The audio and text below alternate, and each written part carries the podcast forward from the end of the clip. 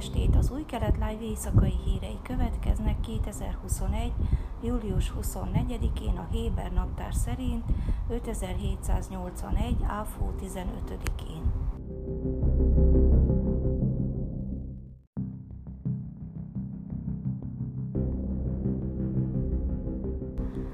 Izrael 2050-ig drasztikusan csökkenteni akarja a széndiokszid kibocsátását a globális klímaválság leküzdése érdekében, jelentette be a külügyminisztérium pénteken.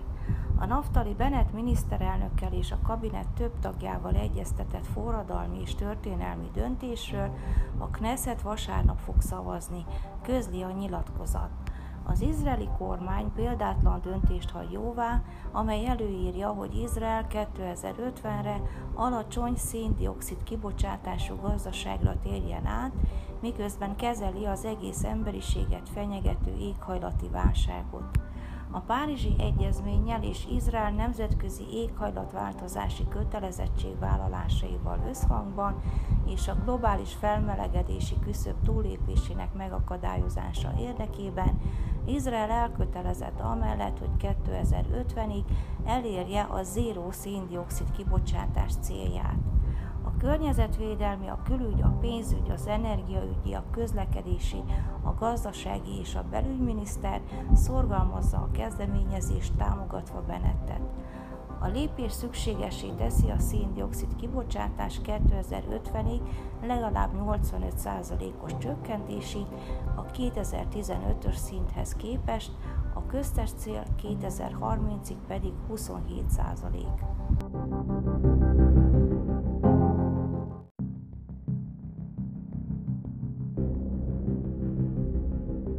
Knesset egyetlen ismert vakcina elutasítója pénteken jelentette be, hogy megkapta a koronavírus oltást két nappal azelőtt, hogy a kormány jóvá hagyja miniszteri kinevezését. A izraelbeli Téno frakció képviselője Eli Avidár szóvivője közleményt adott ki, miszerint a törvényhozót a hónap elején oltották be, magánjellegű családi okokra és közszereplői felelősségre hivatkozva. A média szerint Avidar felesége jövőre kezdi a posztdoktori programját külföldön, és a törvényhozó úgy döntött, hogy beoltja magát, hogy a meglátogatása kevésbé legyen komplikált. Avidár hónapokon át megtagadta az oltást, nyilvánosan azt állítva, hogy az felesleges, mivel nem tartozik a veszélyeztetett csoportba.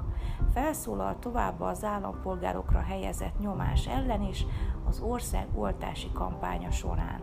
A képviselő szóvivője pénteken közölte, rendszeresen PCR-tesztet végeztek rajta, hogy megbizonyosodjanak arról, hogy nem fertőződött meg. Avidár képviselő nem ellenzi az oltásokat, és az egész családja be van oltva, tette hozzá a közlemény. Ugyanakkor Avidár korábban kifejtette azon véleményét, hogy körültekintő és tiszteletben tartja az egyes személyek személyes szabadságát, amikor saját testük megvédésének módjáról döntenek.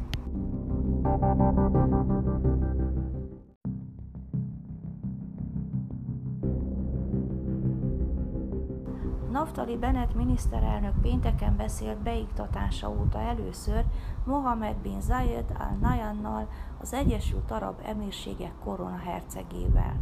Az öböl állam uralkodóját Bennett hívta fel, hogy gratuláljon neki Eid al-Adha muszlim ünnep alkalmából.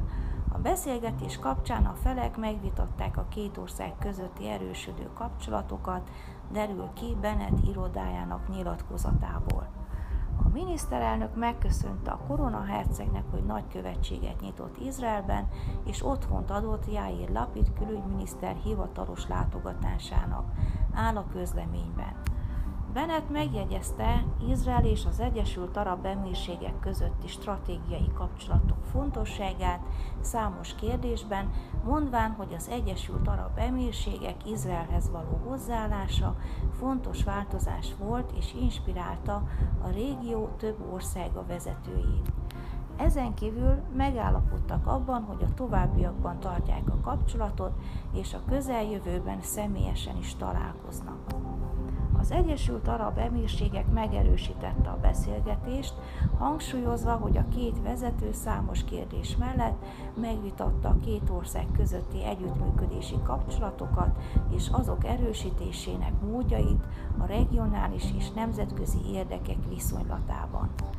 Ő felsége Mohamed bin Zayed al Nahyan Sheikh gratulált Izrael miniszterelnöki posztjához, kifejezve azon törekvését, hogy együtt dolgozzon a béke, a stabilitás és a fejlődés érdekében, a régió valamennyi népe és az egész világ érdekében, áll a Korona irodájának közleményében. Időjárás.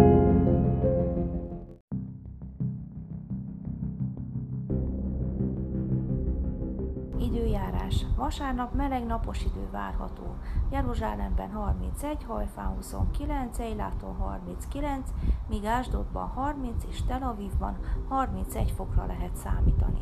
Ezek voltak az új kelet live hírei szombaton, Shavuatov.